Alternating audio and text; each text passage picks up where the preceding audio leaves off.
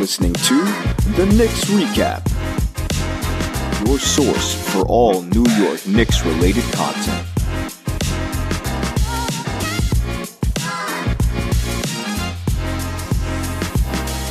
What's going on, everybody, and welcome to another episode of the Knicks Recap, your source for all New York Knicks related content.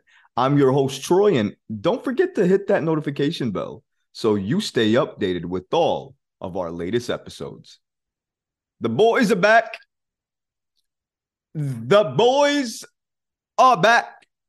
That's right, baby. Squad is fully healthy again after I don't even know a month, it seems like. Seems like we haven't been right since the Philadelphia game eh, on Christmas. And since then, we just kept, you know, going a little bit backwards, I felt like. So it's good to kind of have the team together again, see what it looks like, and kind of see what's going on and how it gels. But first things first, welcome back, RJ Barrett. Welcome back, brother. Welcome back. We're going to get to the game you had against the Pacers because, again, for a returning guy, I thought it was a good game, but we're going to get into that. But let's just say welcome back to RJ Barrett. Bye bye. Bye to Evan Fournier. I'll see you later. You could take those 12 minutes and put it on your ass. I'm good, brother. I'm good. I was so happy because during the Indiana game, I didn't see nothing of Evan Fournier. Matter of fact, I don't even remember Evan Fournier being on my line, being on my screen, being anywhere to be found. It was such a great moment and great game just because of that as a Knicks fan. And I know you're going to call me a hater. You're going to tell me that Fournier had okay minutes and wasn't the worst when he played. If you're trying to sell me on a player by telling me he ain't that bad, he didn't do that much worse. If that's how you start that off, I don't even want to entertain the conversation. Okay.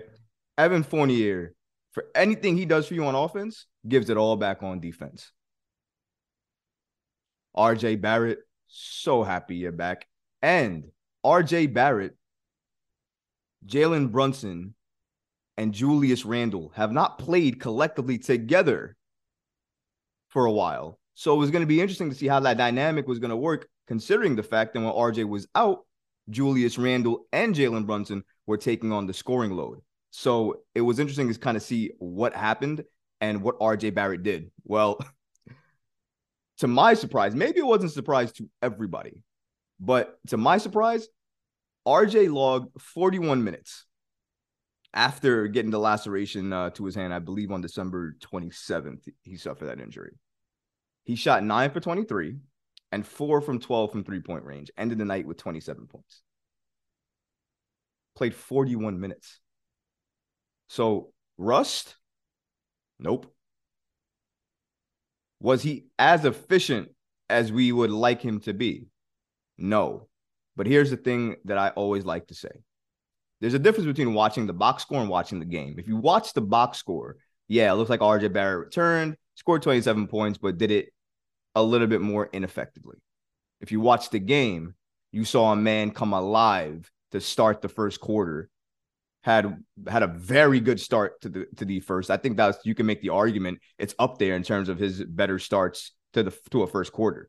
So that's the first part of that. Second part is in the second half, he makes another bucket to start the second half. So starts it off in the first half with a three, starts off with a second with another bucket. So he's locked in and focused. You can see it. His game looks different. He looks a little bit more slim, a little bit more fluid with his movements. I don't know if he was working out a little bit more during the time when his finger was uh, lacerated. I know he could still shoot, uh, but obviously, you know, with a lacerated finger, you can only do so much as well too, even when you shoot.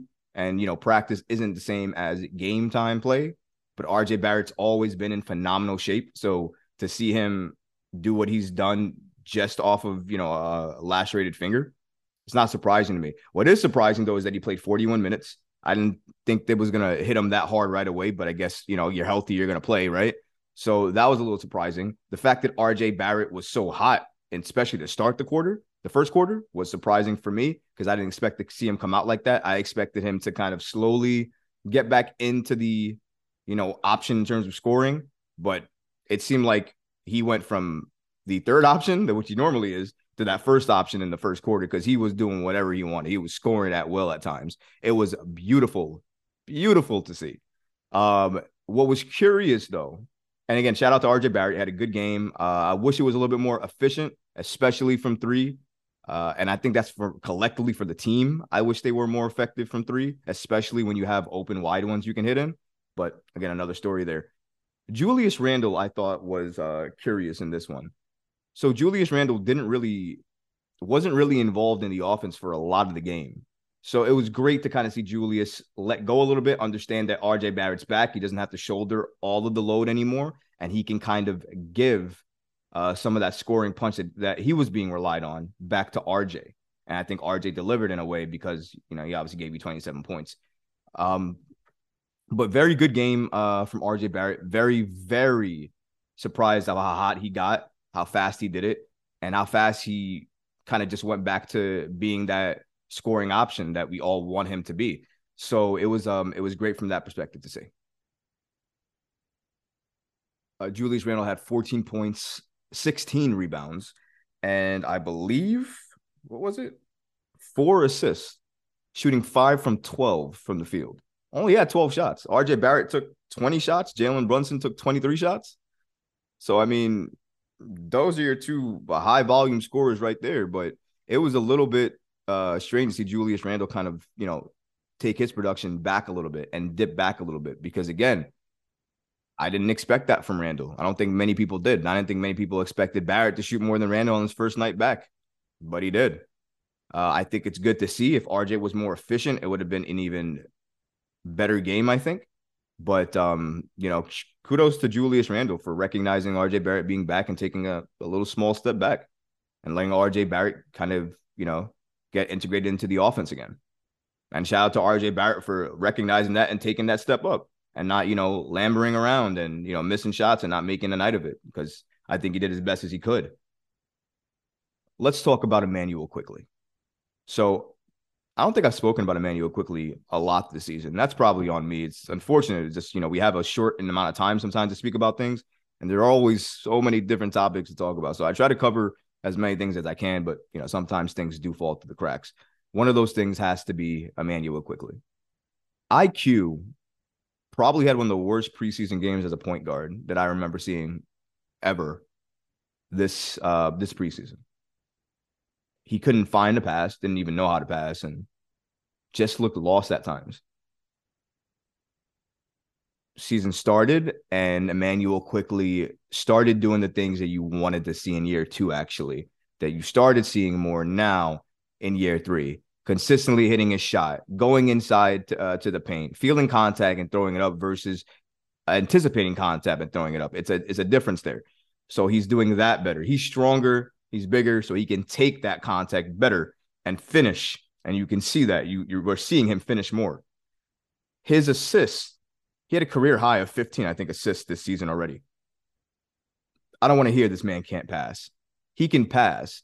He likes to score more than he can pass. I think that's a fact, but he can absolutely pass when he wants to and when motivated, he can. His three point shot is bananas at times because I think sometimes when he's in a groove and I see him shoot that ball, I even think it's going in. It looks so smooth sometimes, man. Quick has a really smooth shot. I don't think he gets enough credit for the shots he has. His three point shot is very, very smooth. It's fast, it's quick. He doesn't need that much time to get it off. He's a problem, man, especially when he's hot.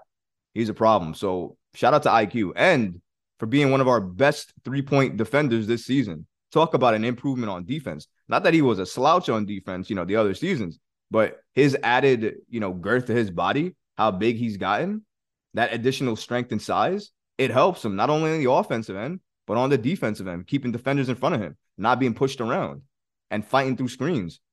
IQ is no joke this season. Let's get it not not let's not get it twisted. IQ is in trade rumors for a reason because his value is skyrocketing. Let's not get it twisted. The Knicks probably don't want to move IQ anymore because they see how significant of a piece he is. Let's not get it twisted. Let's not be disrespectful. But if we're going to be real, and I know it's only one game, so please don't kill me. I'm not saying this is a sure thing, it's just an observation. Quick doesn't look as good on the bench as he did when he was starting. You can hate me for that take, but it is what it is. Immanuel Quickley looks better and performs better, it seems, in, in my eye test as a starter and playing with the starters than he does with the bench.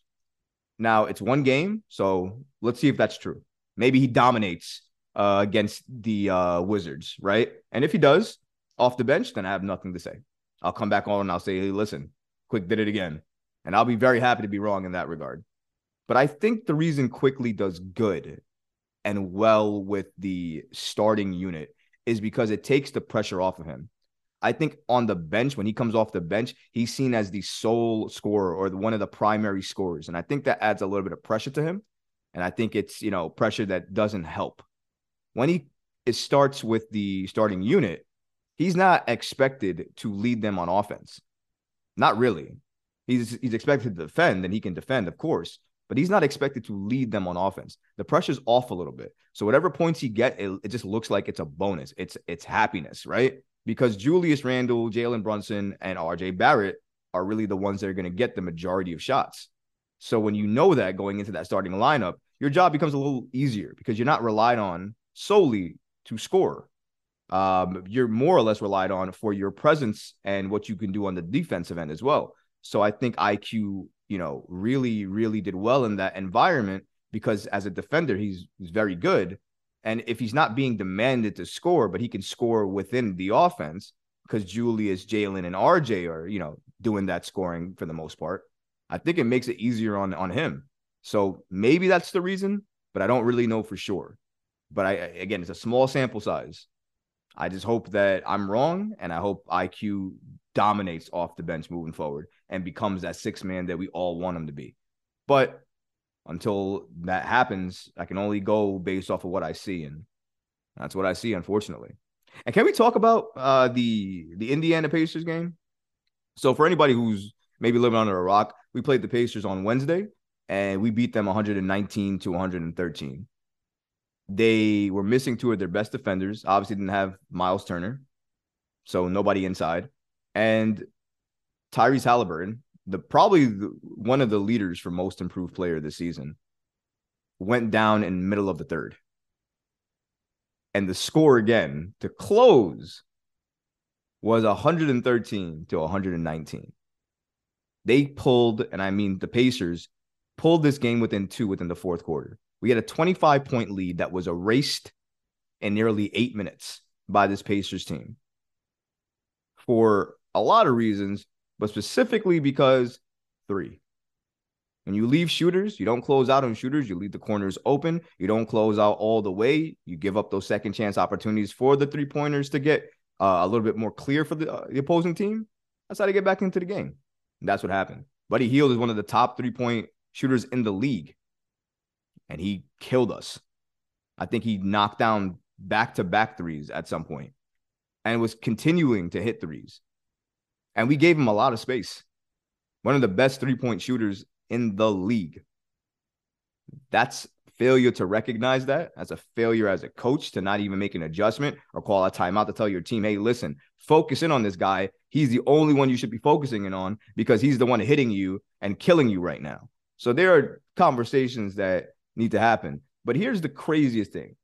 And I we talked about the coach there a little bit, but Quentin Grimes, one of your best perimeter defenders, one of your best defenders on the Knicks by far, one of the best defenders in the league, sat on the bench in the fourth quarter when the Pacers destroyed our 25 point lead and made it into two.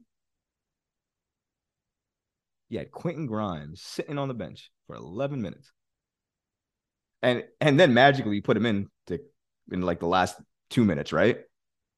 And he hits the the basically the game winning three because when he hit that three, more or less sealed the game. It was just free throws at that point, right? Even though we still made some bonehead moves, RJ fouling uh Hield on that four point play. I mean, listen, there were a lot of egregious fouls and blunders to to close out the game against the Pacers. I blame that on the players because you got to be more aware. I definitely blame it on the coach because you got to call timeouts if you're if you know your team's not recognizing it so you can make them recognize it, force them to recognize it, and make them play this man on defense so the game does not get that close. This Indiana game, which I'm happy we won, was almost the same exact result as that Bucks game, where we were up 20 plus, and then we squandered that lead and lost.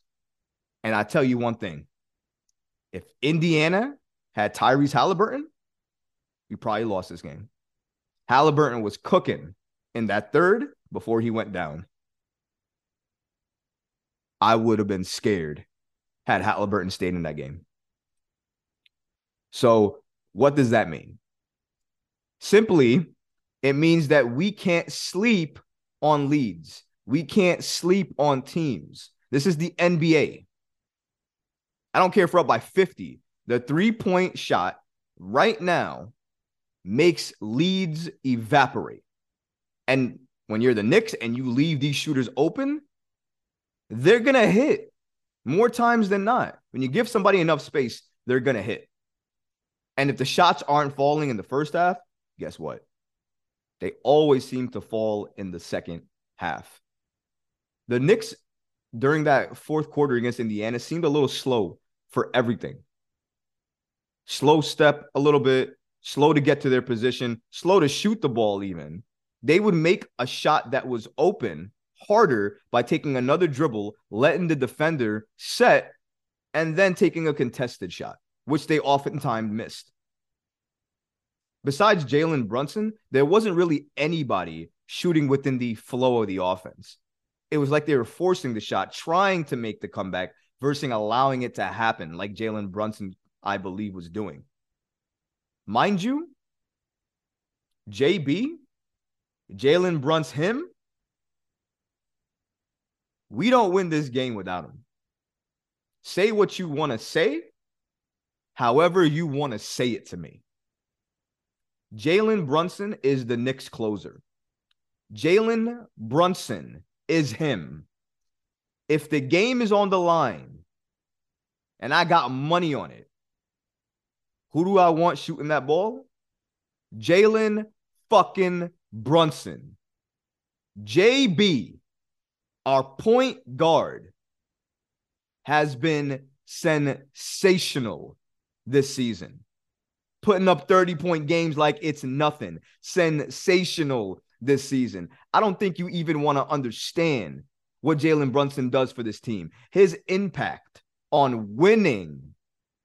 Let me say that again his impact on winning is what makes him an all star.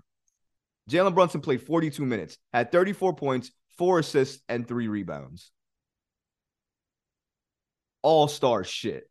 Makes people around him better. All star shit. Can penetrate at will. All star shit. Is a maestro in the paint. All star shit and he still can't make the list? Jalen Brunson is the best free agent signing of this offseason, and it's not close. And he's still not on the list for guards in the East for All Star voting. Shout out to Derrick Rose, who's up there, almost 300K in votes. Shouldn't be there before Jalen Brunson. Shout out to Julius Randle finally making it. Let's keep voting to keep Randle there and keep him going higher because he deserves it. Randle has been playing like an all star. Yes, he has. Get out of your feelings. Yes, he has. Randle's been playing both ends of the floor better, maybe not as effectively at times on defense, but way more energy on that side of the floor than ever before, even more than the COVID year. So Randle deserves that all star nod but so does Jalen Brunson.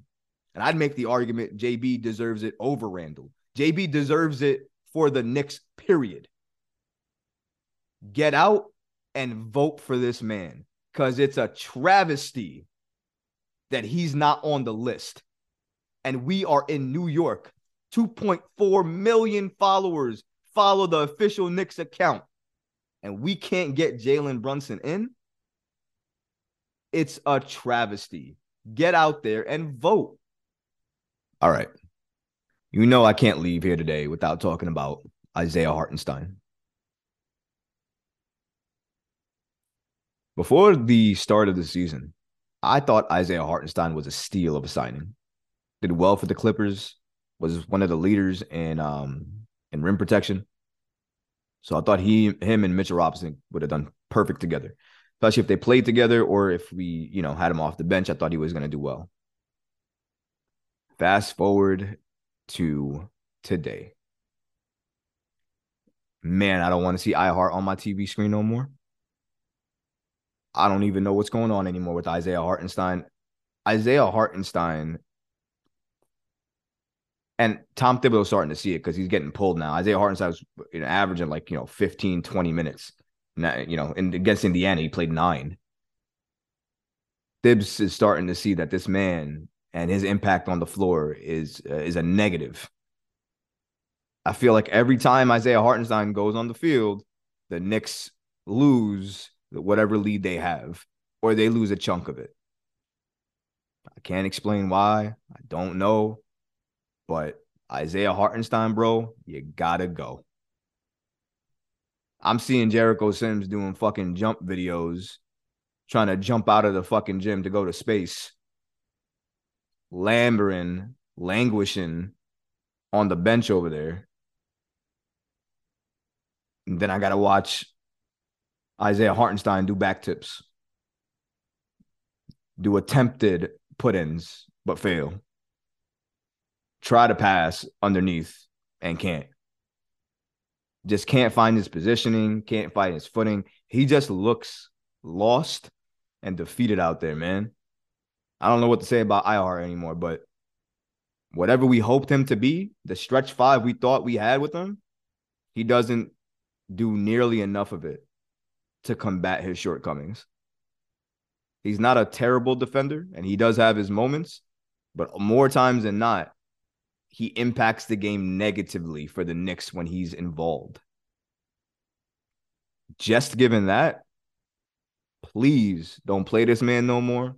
Please find a trade for this man and please play the fucking monster, the beast that you got sitting over there on the bench in Jericho Sims because that man is ferocious. Speaking of big man, Mitchell Robinson.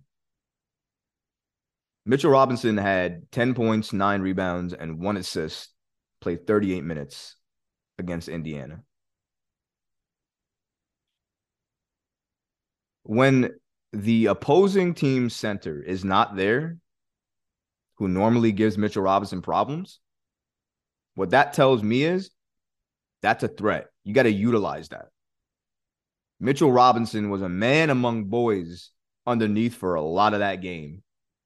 And they could have eaten with Mitchell Robinson just dominating if they got him more involved.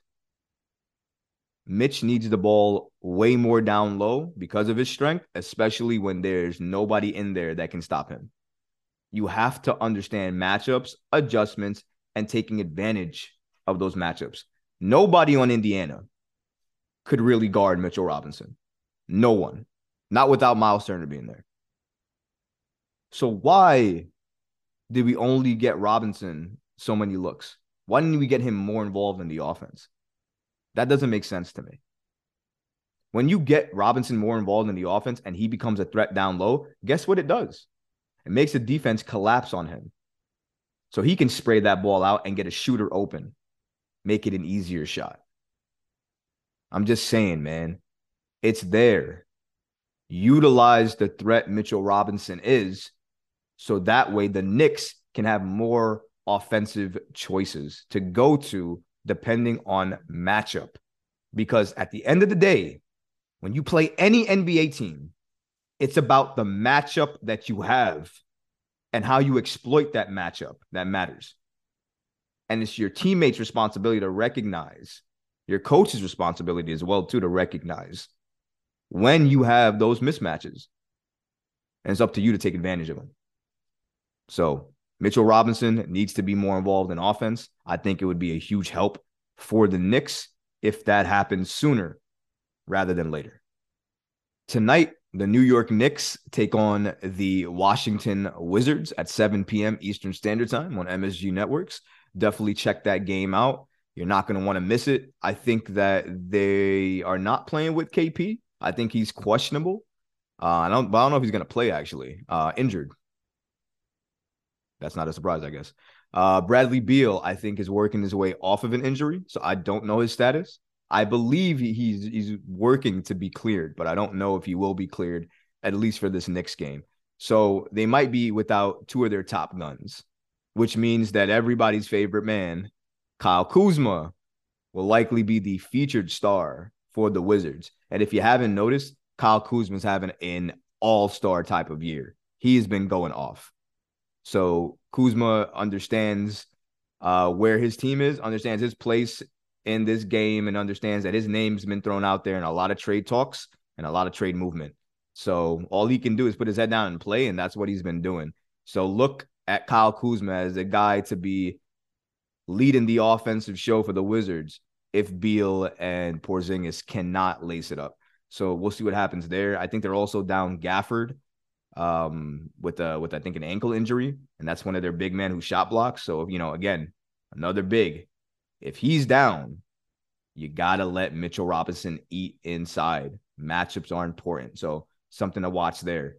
But the Knicks, given the talent that they have and who the Wizards may be missing, this could be a good game. Definitely not a locked in win game, but if you focus, you do the things you need to do, stop them from shooting threes because they're they're streaky shooting three uh, team. But if you get them going from there, you know any streaky person can tell you when they get hot, they're they're on fire. So control pace. Make sure you stop penetration, which I think we can do because we're a pretty good uh, paint defensive team.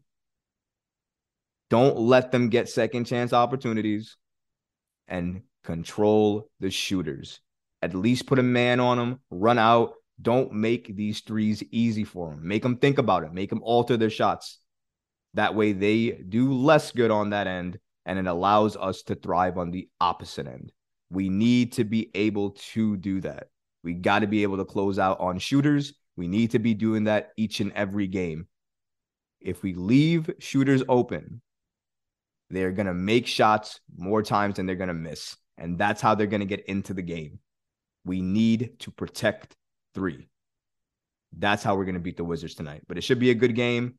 Uh, the Knicks should pull out the victory. I'm hoping for that. Let's go, Knicks.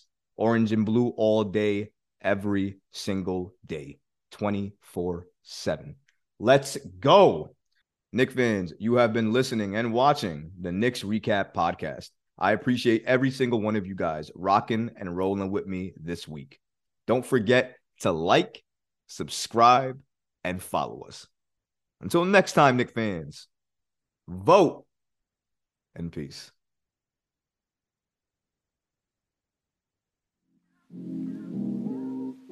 Y'all still fucking playing?